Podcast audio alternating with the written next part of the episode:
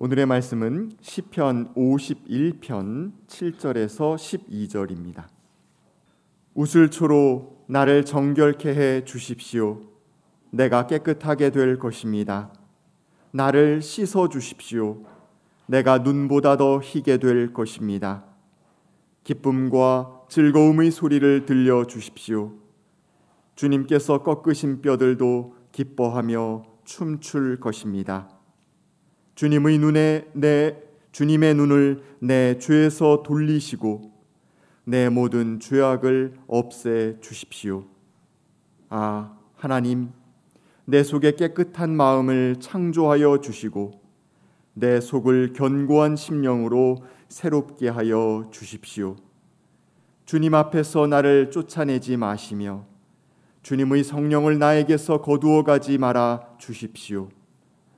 주님께서 베푸시는 구원의 기쁨을 내게 회복시켜 주시고 내가 지탱할 수 있도록 내게 자발적인 마음을 주십시오.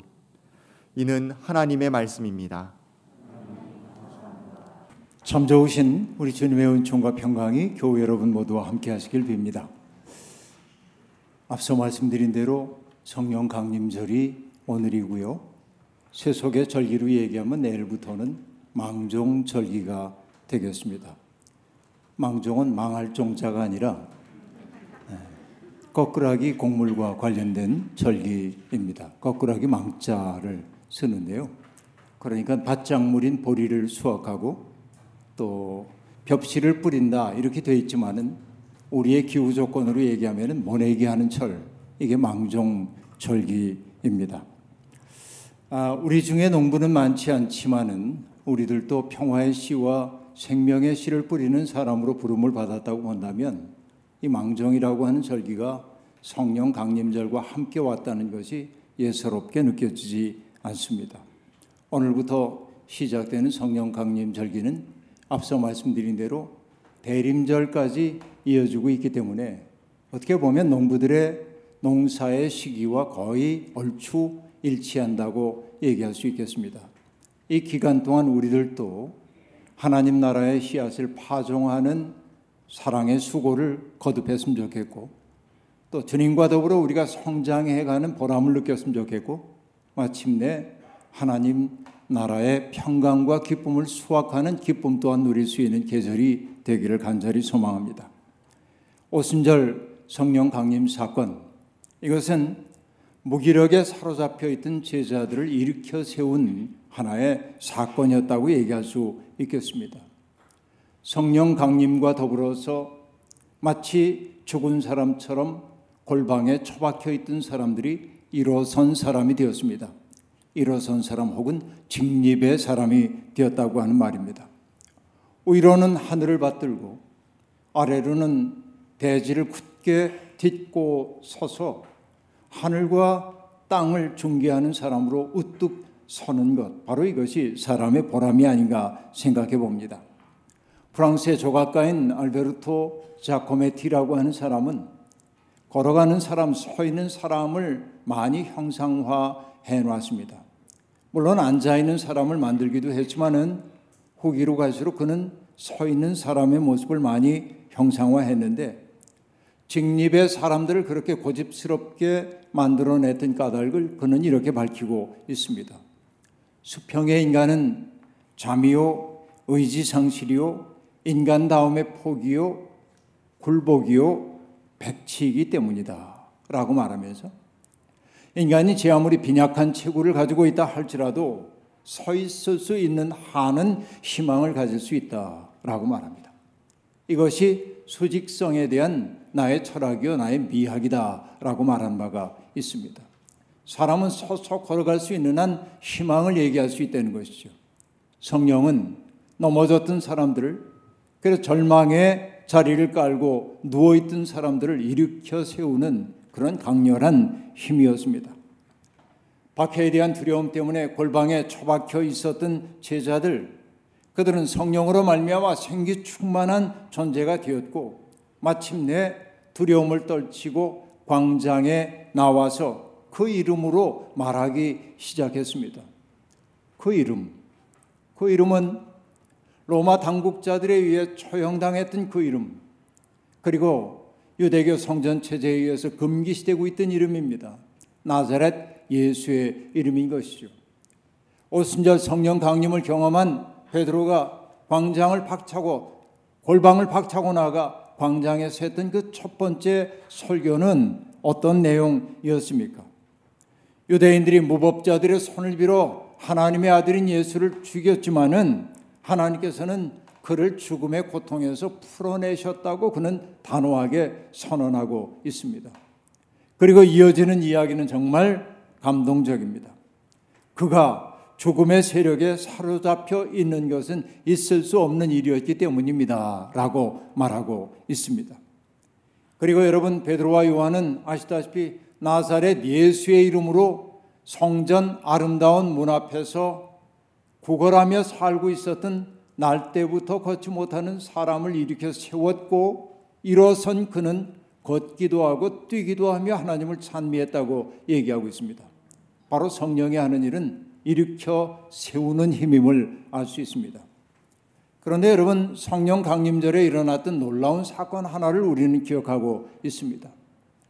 골방에서 나온 사도들이 방언으로 말을 하자 예루살렘에 순례차 찾아왔던 사람들은 그 제자들의 이야기를 자기가 태어나 자라던 말, 그러니까 모어입니다. 마더텅이라고 얘기하는 그 모어로 들었어요. 들음의 사건이 벌어집니다.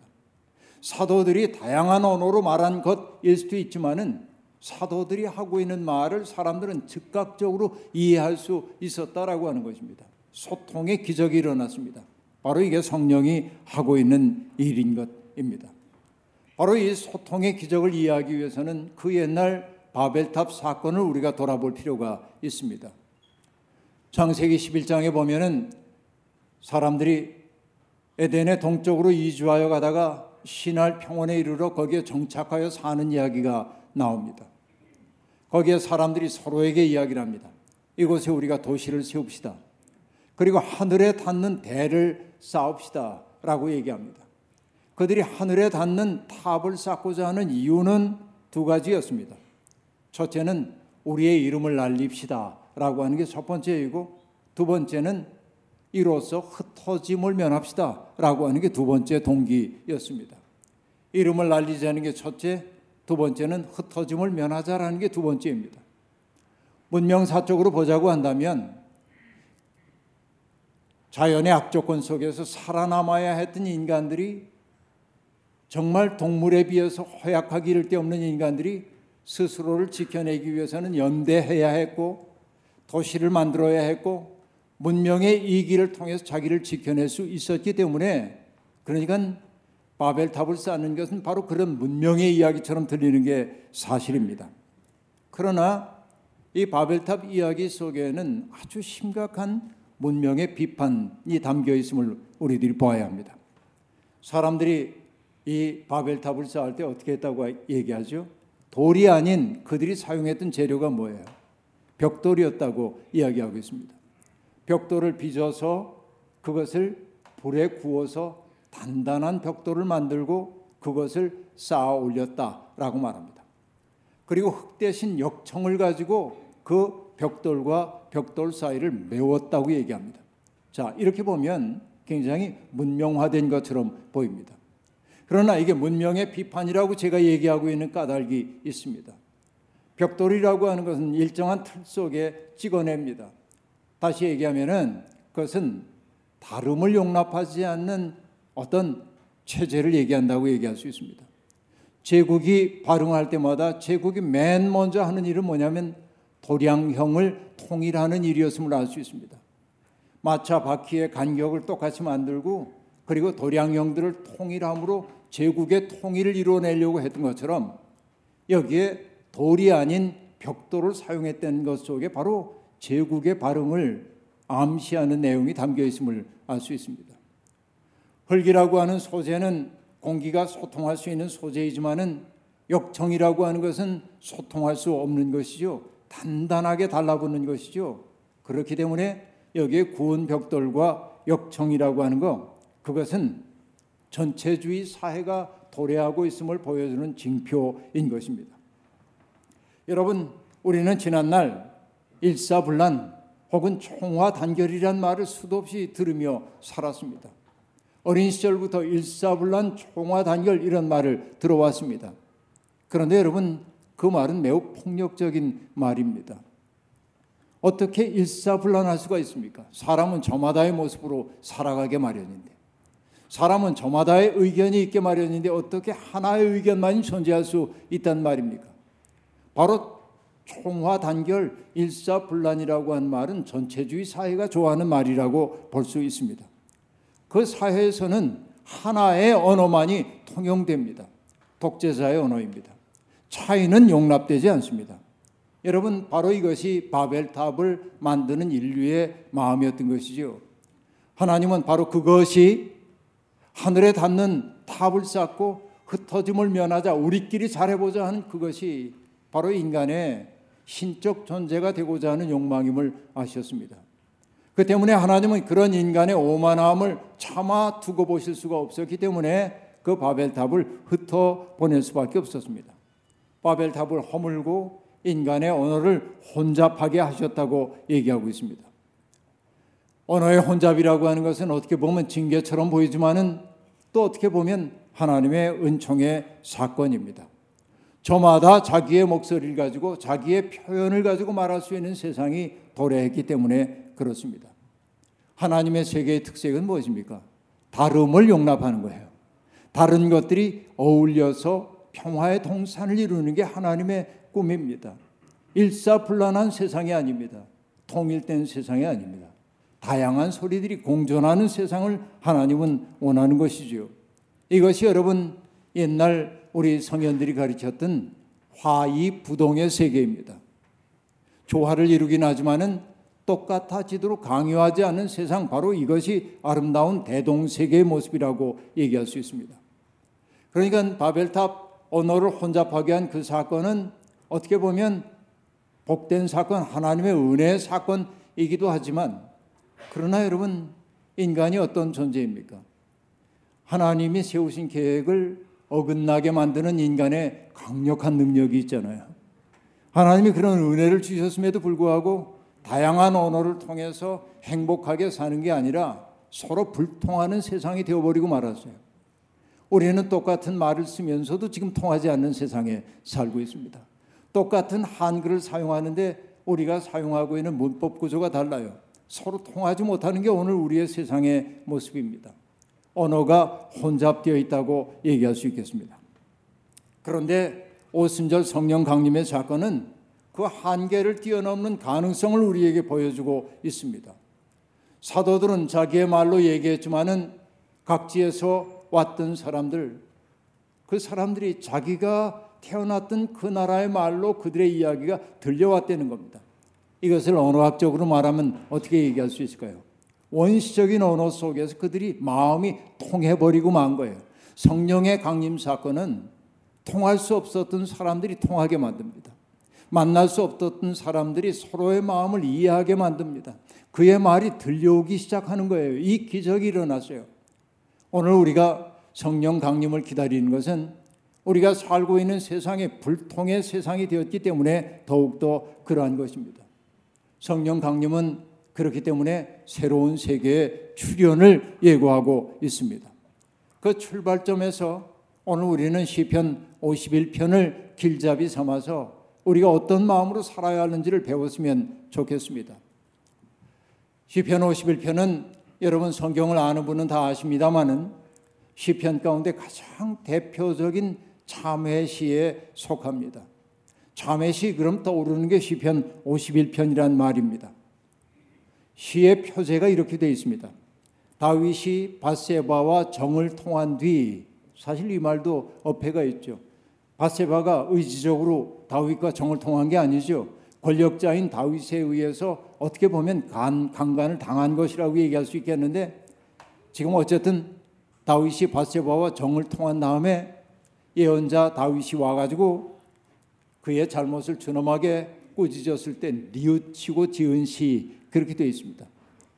그럼 여러분 시편 51편은 바로 그 상황에만 들어맞는 시라고 보면 안 되고 표제를 그렇게 정한 까닭은 뭐냐면 그런 경우를 염두에 두고 이 시를 읽어보라는 얘기입니다. 우리들이 경험하고 있는 부끄러웠던 경험들을 그 다윗의 사건에 비추어서 이 시를 읽어보라고 하는 이야기라고 볼 수 있습니다. 다윗과 똑같은 경험을 하는 것은 아니지만은 우리도 살다 보면은 남들에게 차마 보여줄 수 없는 부끄러운 일들을 저지를 때가 많이 있고 우리가 꼭꼭 숨겨두고 있는 부끄러움 그렇죠 어두운 그림자 같은 거 그게 누구에게나 있는 것이죠. 바로 그 부끄러웠던 기억들은 어두운 그림자가 되어 우리를 암암리에 지배합니다. 우리가 시편을 읽는 보람이 무엇일까요? 그 시편은 우리들 속에 있는 그 어두운 그림자를 보도록 만들어줘요. 시편 세계가 바로 그런 세계를 반영하고 있기 때문에 그렇습니다. 그 세계를 거울 삼아 나 자신의 어둠을 바라보게 될 때 나를 지배하고 있었던 그 어두운 그림자는 나를 사로잡고 지배하는 힘이 약화된단 말이에요. 그러니까 우리가 시편을 자꾸 읽어야 하는 까닭이 거기에 있다고 얘기할 수 있겠습니다. 오늘 시인은 하나님 앞에 자비를 청하고 있습니다. 하나님, 주님의 한결같은 사랑으로 내게 자비를 베풀어 주십시오. 주님의 크신 긍휼을 베풀어 내 반역죄를 없애 주십시오. 내 죄악을 말끔히 씻어 주시고 내 죄를 깨끗이 없애 주십시오라고 기도하고 있습니다. 여기에 보면 주님의 한결같은 사랑 그리고 긍휼이라고 한 말이 등장합니다. 주님의 한결같은 사랑이라고 번역되어 있는 히브리어는 헤세드라고 하는 단어이고 구약 성서에서 가장 자주 인자하심이란 말로 번역이 되곤 합니다. 헤세드는 뭐냐면 하나님과 그 백성 사이에 언약이 맺어졌는데 그 백성들은 신실함이 없을지라도 하나님은 당신의 언약에 철저하고 신실하게 지켜가요. 바로 그것을 언약에 근거한 사랑을 헤세드라고 얘기해요. 하나님 그 자비하심, 그 인자하심을 내게 베풀어 주십시오. 긍휼이라고 번역된 라홈이라고 하는 이 단어는 자궁을 뜻하는 단어입니다.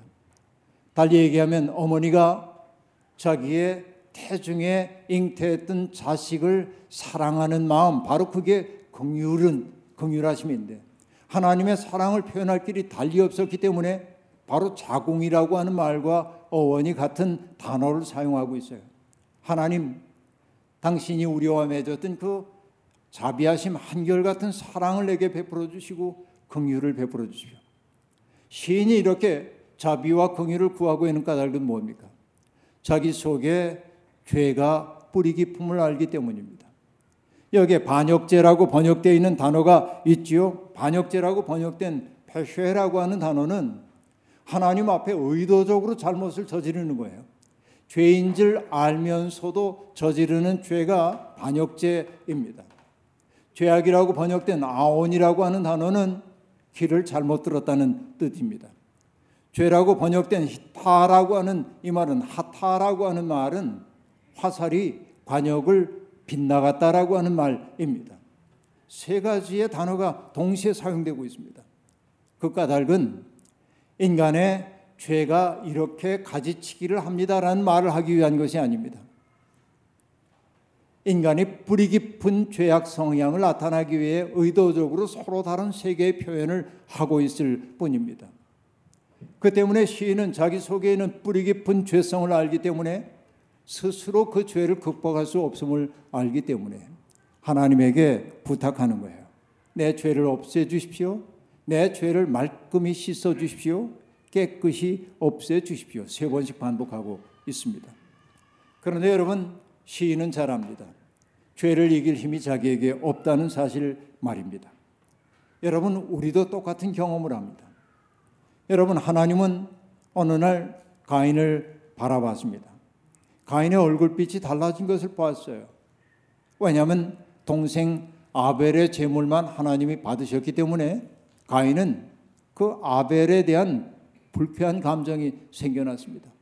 하나님의 사랑을 독차지하고 있는 것처럼 느껴졌기 때문에 얼굴빛이 달라졌어요. 그래서 하나님은 가인에게 경고를 하셨습니다. 내가 올바른 일을 하였다면 어찌하여 얼굴빛이 달라지느냐? 내가 올바르지 못한 일을 하였으니 죄가 너의 문에 토사리고 앉아서 너를 지배하려고 한다. 죄라고 하는 것은 언제나 나의 집 문턱에 지금 토사리고 있는 겁니다. 지금 죄라고 하는 것은 나를 지배하기 위해 지금 이 앞에 와 있어요. 이게 우리의 인생의 경험입니다.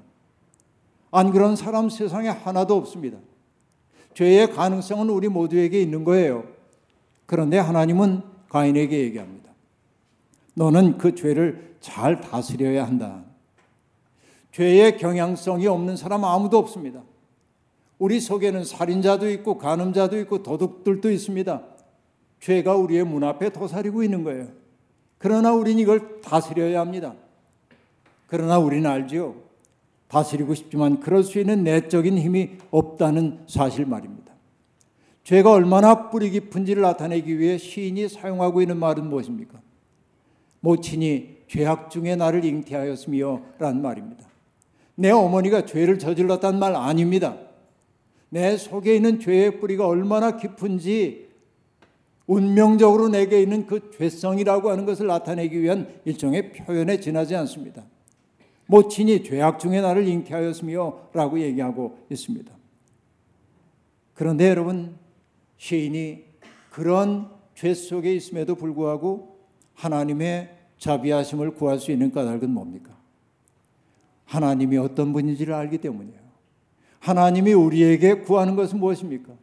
흠없는 인생 아니요. 하나님은 우리가 진토임을 아십니다. 누구도 흠없이 살 수 없습니다. 하나님이 우리에게 바라시는 것 있죠? 오늘 시인이 얘기합니다. 하나님이 바라시는 것은 찢겨진 심령이라고 말입니다. 찢겨진 마음과 그리고 짓밟힌 마음을 하나님은 무시하지 않는다고 오늘 시인이 얘기하고 있습니다. 하나님은 자기의 마음이 어둡다는 사실, 자기의 죄성이 깊다고 하는 사실을 깨닫고 마음 아파하는 사람을 멸시하지 않으십니다. 왜 그럴까요? 하나님은 우리가 무로부터 창조된 존재임을 알기 때문에 그래요. 우리가 얼마나 죄에 넘어가기 쉬운 사람인지를 알고 있기 때문에 그런 겁니다. 여러분, 가끔은 터무니없는 욕망에 시달리기도 하고 내가 생각해봐도 말도 안 되는 잘못을 저지르기도 하는 게 우리들입니다. 그리고 때때로 그것 때문에 아파하죠. 부끄러워하죠. 남에게 차마 말할 수가 없죠. 그런데 여러분, 우리의 부끄러움과 찢겨진 그 마음을 하나님께로 가져가면 하나님은 그것을 무시하지 않으신다고 얘기하고 있습니다. 오히려 하나님은 그 부끄러움과 쓰라림과 찢겨진 마음을 통로 삼아 하나님의 자비를 우리 속에 심어 주시고 하나님의 진실한 마음을 우리 속에 빚어 주시는 겁니다. 하나님의 지혜를 그 부끄러운 기억들을 통하여 우리 속에 심어 주신다 하는 얘기입니다. 그 사실을 알기에 시인은 고백합니다. 주님 기쁨과 즐거움의 소리를 들려 주십시오. 그리고 나온 얘기가 이런 겁니다. 주님께서 꺾으신 뼈들도 기뻐하며 춤출 것입니다. 여러분, 주님께서 꺾으신 뼈들도 기뻐하며 춤을 춘답니다. 주님 앞에서 부끄러웠던 나의 기억들, 이게 꺾어진 뼈일 텐데, 그 부끄러웠던 기억들이, 참담했던 기억들이, 섬기고 싶던 기억들이 오히려 복된 기억이 되어서 춤추고 싶어진다고 얘기하고 있습니다. 실패나 시련, 부끄러움이 오히려 우리를 새로운 존재로 빚어낸다면 우리는 춤이라도 추어야 할 것입니다. 시인은 이제는 더 이상 과거에 붙들린 삶을 살고 싶지 않습니다. 새로운 존재로 거듭나고 싶어 합니다. 그러나 그것이 굳건한 의지만으로 되지 않는다는 사실을 알고 있습니다. 그는 자기의 의지의 무력감을 초절하게 경험한 사람이기 때문에 그렇습니다. 그렇기에 그는 하나님 앞에 청합니다. 아, 하나님, 내 속에 깨끗한 마음을 창조하여 주시고 내 속을 견고한 심령으로 새롭게 하여 주십시오. 라고 구합니다. 내가 깨끗한 존재가 되는 건 내가 할 수 있는 일 아니에요. 물론 이것은 여러분, 내가 아무것도 하지 않아도 된다는 말 아니라 근원적으로 깨끗한 마음이라는 것은 선물이라고 하는 사실입니다. 깨끗한 마음 여러분 어떤 게 깨끗한 마음일까요? 어떤 게 여러분 생각에 깨끗한 마음입니까? 저는 생각해 봤습니다. 깨끗한 마음이란 사욕에 붙들리지 않은 마음일 거다. 나라고 하는 것을 세상의 중심에 놓으려는 마음이 사라진 것이 깨끗한 마음일 거다. 사욕만 떨쳐버려도 내 마음 깨끗해질 거다 생각해요. 그러나 어떤 인간도 사욕으로부터 자유로운 존재가 없기에 하나님에게 청하는 거예요. 내 속에 깨끗한 마음을 창조해 달라고 말이죠. 공자님도 얘기했습니다. 시경이라고 하는 책에 시가 360 몇 개인데 그 논어에서 공자님은 얘기합니다. 시 300, 그냥 뭉뚱그려서 300편이라고 얘기해. 시 300, 일원이 폐지왈 300편의 시경에 나오는 시를 한마디로 요약하자면 무슨 말인가? 사무사다. 삿된 마음을 품지 않는 것. 그거 하나야 시라고 하는 게. 바로 그게 뭐냐면 깨끗한 마음이에요. 삿된 마음을 품지 않는 것. 하나님이 바로 우리에게 주실 수 있는 마음이 바로 그런 깨끗한 마음이라는 거죠. 내 마음이 깨끗해져야 여러분 내 마음 속에 하나님이 비추어지는 것이겠죠. 이게 깨끗한 마음 달라는 거예요. 내 속에 견고한 심령 새롭게 해달라고 얘기합니다. 견고한 심령이란 무엇입니까? 세상 바람 부는 대로 나부끼지 않는 마음을 얘기하는 것 아닙니까? 든든하게 선 마음을 얘기하는 것이죠. 세상에 어떤 사람도 흔들리지 않는 사람은 없습니다. 바람 불면 흔들리게 마련입니다. 그러나 견고한 심령의 사람은 어떠합니까? 흔들리면서도 기억고 중심을 찾아가는 사람들입니다. 바로 이게 견고한 심령을 새롭게 해달라고 하는 말의 의미인 것입니다. 우리 속에 깨끗한 마음을 창조하시고 우리에게 견고한 심령을 심어주시는 그 일을 누가 하냐면 성령께서 하시는 거예요. 그것을 알기에 시인은 하나님께 청합니다. 주님 앞에서 나를 쫓아내지 마시고 주님의 성령을 나에게서 거두어 가지 말아 주십시오. 주님의 성령이 내 속에 사라지면 내게 있던 깨끗한 마음이 더러워지는 걸 알기 때문에 그래요. 단호하던 우리의 마음이 흔들리게 되는 것을 알기에 주님의 성령을 거두어 가지 말라고 얘기하고 있습니다. 주님 앞에 있을 때만 가능한 일입니다. 주님 앞에 있다는 것은 뭐죠? 나의 삶이 하나님의 현존 앞에 있다는 사실을 두렵고 떨림으로 알고 사는 거예요. 나의 삶의 자리가 하나님의 눈앞임을 알고 지내는 거예요. 바로 이것이 주님 앞에서 산다는 말의 의미입니다. 그때 주님은 성령을 통하여 우리 속에 새로운 삶을 이루어 주시는 거예요. 그때 여러분 우리는 비로소 대낮의 사람이 되는 겁니다. 우울과 무기력에 사로잡힌 밤의 사람이 더 이상 되지 않는 겁니다. 주님의 호흡과 생기가 우리 속에 가득 찰 때 우리는 땅의 인력과 세속의 물결에 속절없이 휩쓸려 가지 않게 되는 것입니다. 가만히 따지고 보면 우리가 살고 있는 세상에서 주인 노릇하는 게 누구입니까? 하나님의 자리를 차지하는 게 뭡니까? 한마디로 얘기할 수 있죠. 돈이잖아요. 돈이 주인 노릇하는 세상은 돈이 우리에게 행복을 주는 것처럼 우리를 속이고 있지만 돈이 주인 노릇하는 세상은 끊임없이 우리를 불안하게 만들고 두렵게 만듭니다. 그리고 불안과 두려움은 우리의 고립감을 더욱더 심화시킵니다. 그 때문에 우리는 두렵고 불안하기 때문에 고립감을 느끼기 때문에 더욱더 돈에 집착합니다. 이것만이 나를 지켜줄 수 있다고 생각하기 때문에 그렇습니다. 그러나 성령은 우리에게 다른 세계를 바라볼 눈을 열어줍니다. 남들과 경쟁함으로 남들과 빼앗아야 행복한 삶 아니고 경쟁하지 않아도 누릴 수 있는 삶이 있음을 보여주고 있습니다. 사랑과 우정과 섬김과 나눔과 그리고 향유의 삶 말입니다. 성령은 우리 속에 주님의 구원의 기쁨을 회복시켜 줍니다. 그 때문에 자발적으로 주님의 뜻을 따를 수 있게 해 주십니다. 주님의 뜻을 따르는 떳떳함이 우리 속에 있을 때 우리의 마음속에 불안도 그치게 되는 겁니다. 성령은 우리 속에 여백을 창조해 주셔서 다른 이들을 받아들일 수 있게 해주고 그들을 사랑스럽게 바라보도록 만들어 줍니다. 성령에 충만한 사람들이 누구입니까? 낯빛 어두우며 나와 달리 믿는 사람들을 천대하고 무시하는 사람들 아니요 그들은 도깨비에게 사로잡힌 겁니다. 성령에 충만하면 표정이 밝아져야 합니다. 다른 사람들을 받아들여야 합니다. 믿음이 없어 보이는 사람까지도 사랑으로 대할 수 있어야 돼. 이게 성령의 충만함이에요. 오늘 한국 교회가 이 지경이 된 것은 덕개비를 받고 성령 받은 사람들이 너무 많기 때문에 그런 겁니다. 여러분 바울 사도는 놀라운 진실을 우리에게 가르쳐 줍니다. 성령에 충만할 때 어떤 일이 벌어지는지 아십니까? 하나님은 여러분 안에 활동하셔서 바로 성령을 통해 활동하시는데 그 다음에 뭐라고 하냐면 여러분으로 하여금 하나님께서 기뻐하시는 일을 염원하게 하시고 그 일을 실천하게 하십니다. 라고 말합니다. 성령이 내 속에 하시는 일 뭐냐면 하나님이 기뻐하시는 일을 내 속에서 염원하게 만드셔요. 그리고 그 일을 실천하게 만드신다는 겁니다. 이게 성령이 하시는 일입니다. 여러분, 그러면 하나님의 기쁘게, 하나님 기쁘게 해드리는 일이 무엇일까요? 뒤틀리고 구부러진 세대에 흠없는 하나님의 자녀가 되는 것 아니겠습니까?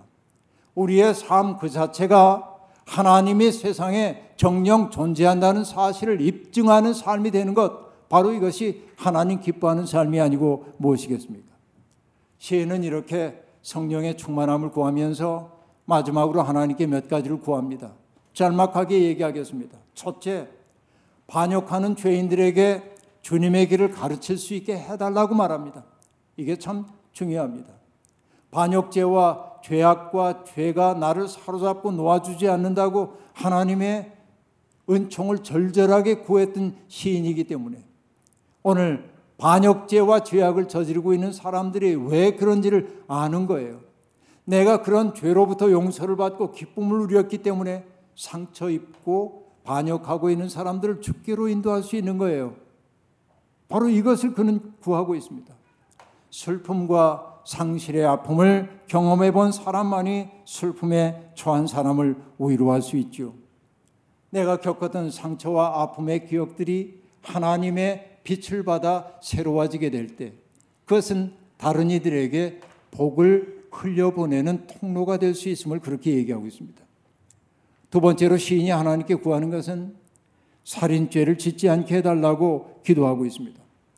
이 노래가 다윗의 일화를 전제하고 있다고 본다면 다윗과 정을 통한 다음에 아, 바세바와 정을 통한 다음에 바세바가 임신했다는 사실을 알아차린 다윗은 자기의 범죄를 가리기 위해 전선에 있었던 바세바의 남편 우리아를 불러들였고 그리고 결국은 그를 사지에 내몰아 죽게 만들었어요. 그 상황을 지금 염두에 두고 내가 살인죄를 저지르지 않게 해달라고 그렇게 이야기하고 있습니다. 살다 보면 나의 잘못을 가리기 위해 누군가를 해칠 때가 얼마나 많이 있습니까? 나의 부끄러운 기억을 숨기기 위해 누군가에게 그것을 덤태기 씌울 때가 얼마나 많이 있습니까? 이것만 하지 않아도 우리 영혼이 맑아지는 겁니다.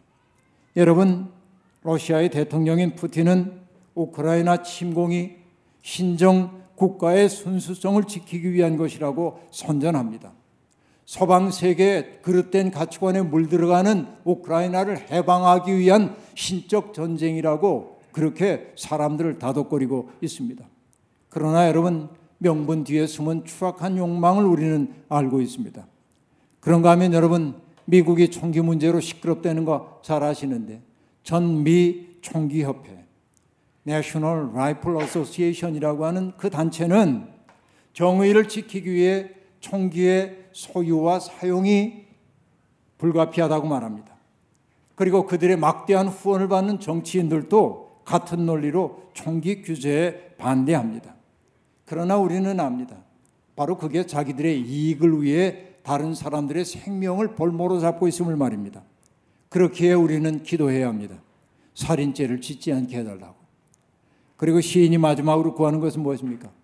주님의 은혜로 시온을 잘 돌보아 주시고 예루살렘 성벽을 견고히 세워달라는 것입니다. 믿음의 사람들은 하나님의 현존 앞에 서 있는 단독자이기도 하지만은 우리가 함께 살고 있는 세상을 책임져야 하는 공적 존재이기도 합니다. 그러므로 우리가 살고 있는 세상을 하나님의 뜻대로 바꿔달라고 하는 것은 우리의 기도인 동시에 실천의 내용이 되어야 합니다.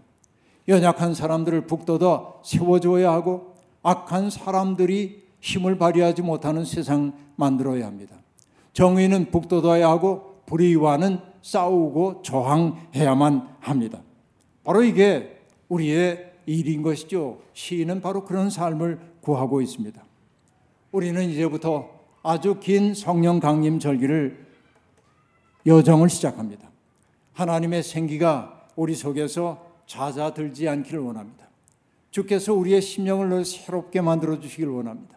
그래서 우리가 세상을 새롭게 하려는 주님의 꿈을 이루는 도구가 되기를 원합니다. 이 자리에 있는 사랑하는 성도 여러분을 통해서 하나님의 꿈이 구체적인 삶의 현장에서 실현될 수 있기를 주님의 이름으로 축원합니다. 아멘. 주신 말씀 기억하며 거듭의 기도 드리겠습니다.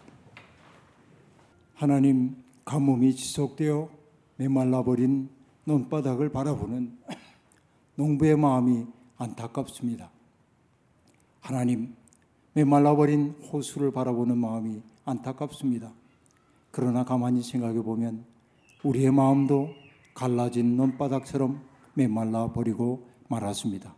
생기를 잃어버린 우리의 삶은 두려움과 불안만 가득합니다. 주님, 성령의 단비를, 성령의 생기를 우리 속에 심어 주셔서 누운 사람이 아니라 일어선 사람 되어 살게 도와주시고 절망의 노래를 부르는 사람 아니라 희망의 노래 부르는 사람, 미움의 아우성을 치는 사람 아니라 사랑의 노래 부르는 새 사람들이 되게 도와주시고 우리를 통하여 악이 발응하지 못하는 세상, 선이 결실하는 아름다운 세상 이루도록 우리와 동행해 주옵소서. 예수님의 이름으로 기도하옵나이다. 아멘.